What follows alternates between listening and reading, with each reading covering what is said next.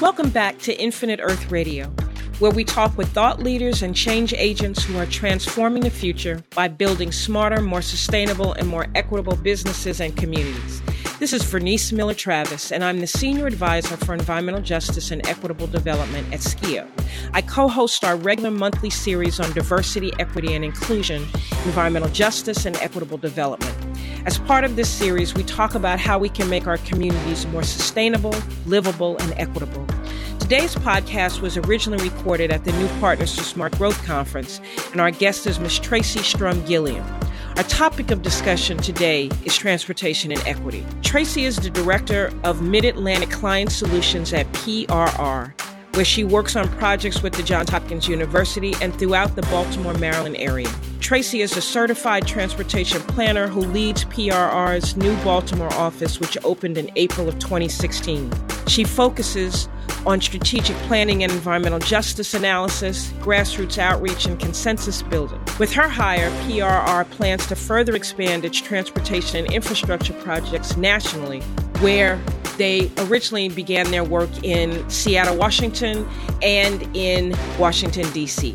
Prior to assuming her current position at PRR, Tracy served for 15 years as the senior supervising environmental engineer and planner at the engineering firm of WSP Parsons Brinckerhoff, where she worked on major transportation planning and development projects, among several other areas. Tracy received her Bachelor of Science degree in Civil Engineering from Morgan State University and a master's degree in Environmental Planning and Management from Johns Hopkins University. She is a graduate of two of the premier institutions in Baltimore, Maryland. So, good morning. Miss Tracy Gilliam is our guest. Tracy is a transportation planner with PRR Consulting. She is based in Baltimore and Washington, D.C. She is one of my homegirls, although I only see her at this conference, at the New Partners to Smart Growth Conference. You would think we lived way more than 30 miles apart. And whenever we see each other, we say, okay, we want to talk about this, this, this, this, and that. So, this morning on the Infinite Earth Radio podcast, we are going to pick up some of that conversation conversation. Tracy, can you start by telling us a little bit about yourself, your background, where you're from, where you grew up? Absolutely. So, first and foremost, I guess my formal professional name is Tracy Strum Gilliam. Vernice knows me in a more personal nature, but I am married to Paul.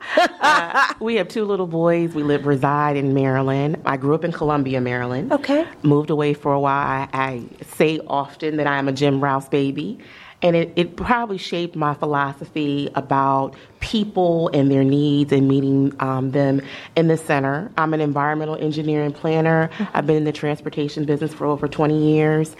And it's something that I love. I specialize specifically in environmental justice analysis, mm-hmm. community impact assessment, mm-hmm. and public outreach and engagement. Mm-hmm. And so those humble beginnings, being in a very diverse community and growing up with a great sense of planning and scale and an early understanding of sustainability before it was a common term, mm-hmm. probably has influenced and shaped my professional career and the type of projects that I work on. Tracy, tell our audience a little bit about the city of Columbia, Maryland, and its uniqueness. Oh, it's wonderful. So, Columbia was a planned community by Jim Rouse. And people don't often know, but it was put together by little parcels of land that were either farmland or wetlands. And a lot of the parcels were owned by black families. And a master plan community was built with a village concept. And so there were a bunch of little villages, and with the, all the connecting pieces um, connecting to a village town square or uh, um, the mall area. Mm-hmm. And I grew up there in the 70s, and it was a wonderful area. It's very diverse. I'm one of the first planned communities with a diversity model that also includes inclusion for low income populations. That was the model that Jim Rouse wanted. My father was one of his mentees. So I understood from the beginning about planning and housing and zoning and providing communities that really build upon one another and create a sense of place uh, for all to be accepted. So it was a, a designed, planned community meant to be an integrated community, exactly. integrated racially, culturally, and economically. Economically, exactly. And then now, if you include the additional markers, it includes everything. It's mm-hmm. a, a very it was a great place to go up, grow up in. Mm-hmm. I often say I have a good friend that's with the local NPO, mm-hmm. and she grew up in Columbia too. And, and, Monica and I always say, you know, it planted the seed. She wound up going in the social work route, mm-hmm. and then wound up in transportation, mm-hmm. and I wound up going in the environmental engineering route, mm-hmm. became a planner, and still wound up in, in transportation. transportation. I really believe that transportation is the great equalizer in addition to education you can provide educational opportunities, but if you can't get people there, if you can't get people to additional exposure, whether it's the arts or culture or just different communities or to educational facilities, it doesn't really matter. So there, there are a couple of hot button issues right now around transit oriented development, and I want to ask you your thoughts about that. And then I want to revisit an ongoing conversation that you and I have every time we get together, which is the Red Line in Baltimore. and for those of you who haven't heard Rant about this. You're going to hear me rant about it on the podcast today. So, Tracy, the first is there's been a lot of, of articles written, particularly in the Washington Post, which is my new hometown, new meaning the last 18 years, versus the New York Times, my other hometown newspaper, about the fact that transit oriented development or communities where they are growing around a transit oriented development plan are the ones that are becoming the most gentrified in our metropolitan area, but around the country. And then there was just another article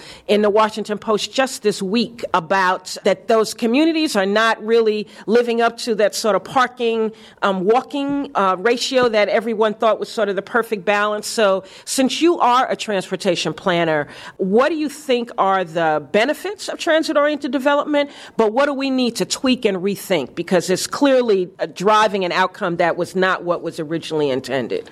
Absolutely. And I, I, also think that the uh, consequences of TOD vary based upon location and existing condition, you know, where those developments were, were put in. Primarily, I think some of the great things that are happening with TOD is uh, the access to transit, the diversity of a neighborhood, being able to provide multiple services in location. Mm-hmm. So some TOD developments have shopping, they have daycare centers, they have parks and cultural establishments in addition to the transportation and the housing. The best TODs have mixed housing, whether it's apartments and townhomes and maybe uh, the McMansions mm-hmm. that, that, we hear about often. Mm-hmm. In terms of gentrification, this is a conversation that I think a lot of us that do EJ work talk about. And right now, if I was to move into a TOD development, I would be a person of color who would be potentially a gentrifier. And that's just the basics, the fact that I, I have a, a higher income, a family, and we're new. But I do think that gentrification, to its point, can be slowed down if there are programs in place, if there's coordination with the housing authority, if there are set asides that are made with the developers for commitments for mm-hmm. moderate and low income dwellings in that development area. Mm-hmm. If there is an understanding of what the community that already resides there needs, doing some early on community engagement and planning upfront to understand that that TOD, TOD development part of me should be a bridge mm-hmm. and should enhance the existing community. So I'm a big proponent. There was a, a previous study that was done a couple years ago for West Baltimore MARC. And in, as a part of that TOD study, the folks that were doing it went in and they spent time with the residents. They had meetings to understand what the needs were. And the needs were they wanted better grocery stores, they wanted access to daycare, they wanted potentially a library in that area. And so, even though that plan hasn't moved forward, those are the type of conversations that need to go into everyday planning to ensure mm-hmm. that the neighborhoods are not seen as an island within a community. Mm-hmm. One. Two, again, like I said before, making sure that the developers are committed and that the carrot is kind of held over them. Mm-hmm. You know, you're getting uh, set aside and you're, you're, getting reduction in, in, in, the taxes. You know, these are the things that we want from you in exchange. Mm-hmm. And then the, the connection to transit is so important. But what I'm also seeing a lot of times too is some TOD developments are also becoming like mini little transportation hubs. So it's not just rail like most people would think, but it's mm-hmm. rail and buses and, mm-hmm. you know, shared use cars. Mm-hmm. So you can really make TOD work, but that early planning has to be in place, and there needs to be a partnership between the governmental entity and the private developer that's yep. coming in. And in some cases, some governmental entities are getting involved in the development aspect, and they're keeping units for themselves to be able to mm-hmm. build and operate within these plans as well. So I want to apologize to the audience. Tracy and I are friends and colleagues, so there may be a little shortcut conversation that's going on here. so let me just back up for a minute and say she mentioned MARC. MARC is the commuter rail system in Maryland. It, the one line goes from West Virginia to Union Station in Washington and through sort of Western Maryland. Another line comes from Baltimore and uh, Northern Maryland, Perryville, D.C. down to D.C. through mm-hmm. Prince George's County, where I live. And there's one other. There's three lines: the yeah, Penn line, the, the Camden, the Camden line. line, and and the Western Maryland line. Anyway, so that's what we were talking about the MARC train. And so you gave me an opening. So a couple things I want to ask you about. I want to go back to the West Baltimore station and that transit oriented development. The first thing, though, about the gentrification issue is that the things that seem to attract people to these communities where people already live and have been holding it down for decades, if not a century or more, it's something about those of us who live in those communities that don't seem to appeal to the people who want to come to the community. So I really want people to come and live and experience all the great things that I have known all my life from Harlem. And I, I moved from Harlem um, 18 years ago, but that is the thing and the place that makes me who I am. But today, Harlem is a very different place than the Harlem that I grew up in. Much different. And what I'm struggling with is well, it always had the identity that it had. It always had the cultural touchstones. It always had the vibrancy of that community was about African American and Latino culture. But now that it has been rediscovered, as the young people say, it's been Columbus, right? Now mm-hmm. people know where it is. They want everything that's in the community except for the people that made it the community. And I'm still struggling with how to translate that because I think if we can unlock that code about people really being able to live together. In fact, this is what I talked about at the New Partners for Smart Growth Conference when it was in Baltimore. This was the subject of the presentation that I gave in that conference, which is if we don't learn how to live together, we are going to be constantly undermining the concept of smart growth and sustainability. All we're doing is moving a population of people who used to live in the suburbs into the central cities and the people who lived in the central cities into the suburbs and the exurbs. And you can go back even further than that. They all used to live in the city together. together. Together. Right? And the population moved out. And St. Louis is a classic right. example of, of then, that uh, reality. Uh, that population that was that was left followed. Yes. And then now we have folks that are returning. But you know, th- I think that speaks to a larger picture, which is about our culture, right? So there are a couple issues that you brought up. One is why are people moving back into the city?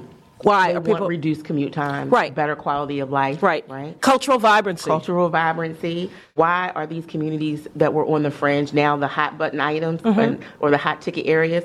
They were less expensive. They had been neglected in some way. So affordable housing, affordable, right? So if you look at home prices in Soho versus in Harlem 15 years ago, right? If you really want to start out, you right. would go to Harlem, right. right? And so I think it's about this this cross cultural conversation that needs to be had. And all that starts in this base and community engagement. Really, the things that you learn from your grandmother. Mm-hmm. Treat people how you want to be treated. Indeed open the conversation, have a dialogue. You know, if I was a real estate agent in Harlem, that would be part of my my speaking points, right? When I'm bringing a new family that isn't that isn't from Harlem and is moving in, do you understand where you're moving? Do you understand the importance of this community? Mm-hmm. Do you understand that there are cultural references that, that make it what it is, and that you have to also adapt to that? Yes. And um, you know, one of the things that's interesting. I was at an APA conference a couple years ago. American Planning American Association. Planning Association. I'm sorry, I'm using no all these worries, acronyms no today. Worries. But there was a, a session that talked about noise level and someone moving next to a church that had been there for 100 years. They had service on Sunday, choir rehearsal on Tuesday, midweek worship on Wednesday. And the new residents were making noise complaints. And the church was saying, and the parishioners, well, we were here first. And the reality is, is that when you move into a new area, you bring your background with you, right? Indeed. But you also have to make sure that you open up your horizons to understand those that live there before you, because that's what attracted you to that area. It's all of that cultural vibrancy. It's one of the reasons why our kids go to school downtown in Baltimore. Mm-hmm. We want them to be able to walk to the library. We want them to see all different types of people, and um, really help that to expand their horizons as they move forward in their lives. So just a little bit of conversation about the Red Line. So, the Red Line was a transportation card, a light rail um, system that was designed to run from one part of Baltimore, Square. Security Square, uh-huh. where the Social Security Administration right. is located. In case people want to know what is Security Square, right. it's actually where the Social Security Administration is located, and bring go through many communities mm-hmm. in West Baltimore, um, through, East, through Baltimore. East Baltimore, mm-hmm. which is a deeply underserved part of Baltimore City, into downtown, so that people could get between the two job location centers and exactly. move through their communities. So Tracy? the eastbound location that where we're supposed to end was Johns Hopkins Bayview. right? and then they travel down through downtown to get to the east side. So, Tracy, in my opinion, as a planner myself, and who just worked on a little bit of that in the Harlem Park community and Edmondson with a couple of other groups, and I had never seen any kind of transportation planning, any kind of planning anywhere that was as thorough as community oriented, as culturally in tuned, as sustainably designed as this. In my opinion, it should win. If we had an award that we gave in the planning community, this should be the gold standard for transportation planning. And our, our now not so new governor, who came in and one of the very first things he did as governor was to zero out the funding and back out of that process, which would just have brought so much economic revitalization, not just along the corridor line, but deep into the communities. You, you were a part of that team. What was it like being a part of that process? What was it like when the new governor canceled that plan? What can we do to bring hope back to those communities?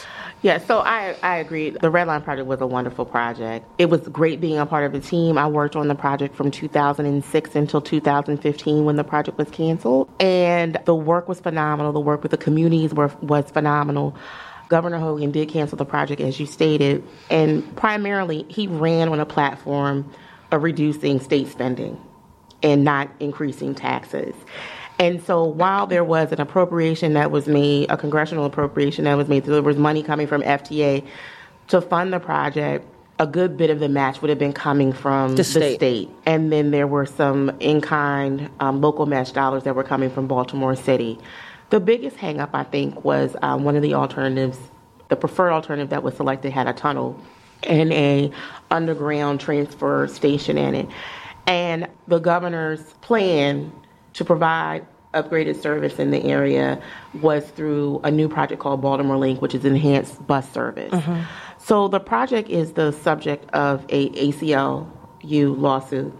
NAACP Legal Defense Legal Fund, Defense Fund action, Title Six um, mm-hmm. lawsuit, Title Six of Civil Rights Act, multiple claims, and I will say this: one of the benefits of being in a progressive state is that Maryland had multiple projects that were going after FTA funding, Federal Transit Administration funding. I right. caught it, right? Right. And that was the Corridor Cities Transitway, which was in Montgomery County, the Purple Line, which did move forward, which is in Prince George's County and Montgomery County, and then the Baltimore Red Line, which was in the city. And while the Red Line would have served more of an urban market, it would have been a connection to reduce east west commutes from over 100 uh, hour and 45 minutes to about 45 50 minutes mm-hmm. for users the full east to west connection it wasn't meant to be under him and that's fine i think my reaction to it at first was one of disappointment it was a great project it was a wonderful sense of belonging and working with the community. As a part of that project, we had um, community ambassadors and you know full scale outreach. You had a red line compact right, between communities and the city and the, the state, and there was a lot that was done. But um, one of the things that I've learned early on in my career is always to think positively in the next go round. And so there are pieces of those plans that still can be implemented by Baltimore County and Baltimore City to improve transportation. Mm-hmm. The basic route that the governor is now using in Baltimore Link doesn't provide for uh, route service, improved enhanced service on Edmondson Avenue, which was the core mm-hmm. um, route in the West Baltimore segment and other areas all connecting. But One of the drawbacks is is that when you give that much federal funding back, it really doesn't go off well. And so I just hope that in the future that we'll be better suited to be able to chase that level of funding again for a transportation project. Mm-hmm. But one of the things that's also important, and we've seen projects across the country go through this, where there are states that are running on a reduction in terms of dollars spent in transportation, not increasing taxes, that directly impacts our transportation system. Mm-hmm. And so what happens is those communities then go into repair cycle and just maintenance of what they have instead of growth. versus growth and future planning. Mm-hmm. And so I hope that at one another time in my lifetime I'll be able to see the a resurgence of a red line mm-hmm. type project in the mm-hmm. Baltimore area. Mm-hmm. But one of the things I do know for a lot of residents now some of the early folks that weren't in agreement with the project when it was canceled came out and were like, "What happened?" Gee, sounds familiar, doesn't it? Sounds familiar. And so I think it, it speaks to the fact that one, sometimes our projects go on too long hmm. because people can't see it being a realization, you know, be, the time horizon is too long. and their timeline, they can't get behind a project. Yep. And then when they go away, they're disappointed. Mm-hmm. So it speaks to being able to get in, get projects done, get through the environmental process quickly, and be able to get into design and construction so people understand that that 20 year timeline horizon for planning and studies and then design and construction can be a little bit shorter, mm-hmm. four, five, six years, and that's something that's more attainable and fresh for them. So, what a great lesson for us who are planners to think about is the process that we engage in. We want to do really thorough, expansive community engagement. We must do it in order for those plans to be resonant and to really be effective. But we've got to be able to shorten that time frame for how long it goes from concept to actual shovels in the ground if you want people to really realize that revitalization and to maintain that funding because as we can see right now, political cycles change. So your future and your project planning cannot always be tied to a political reality. It has to to be tied to a people and a local governance reality. Exactly, Vernice. And I think one of the big pieces that's a lesson learned is you can't wait till projects start to engage with the community. Hello. You have to have an ongoing dialogue, whether there's a project or not. So you know exactly who to tap into immediately when these studies come about. That you already know what a, neighborhood is expecting, what a community needs, and you're balancing that with the transportation decisions that are made. So if y'all were here with us today at the New Partners for Smart Growth Conference, you could come to the session that Skeo is doing this afternoon that talks about exactly these elements that Tracy just talked about. But Tracy, I just want to end the conversation here, but say that you are really one of my heroes. Watching your work, that red line was a thing of beauty. Even though we were not successful in getting it, a lot of us were taught a lot of lessons about how to be better at doing the things that we do and how to lift people up and get them what they need. And so I'm just in, in awe. And I wish I could see you more at home, but we we'll thank you for we will have to make that happen. And thank you, Tracy, for taking time out of your New Partners for Smart Growth 2017 conference experience and being part of the Infinite Earth Radio podcast. We really appreciate you. Thank you, Tracy, for joining us today on the podcast. We really appreciate you carving out this time to speak with us. And thank you all for listening. We look forward to seeing you next time at Infinite Earth Radio.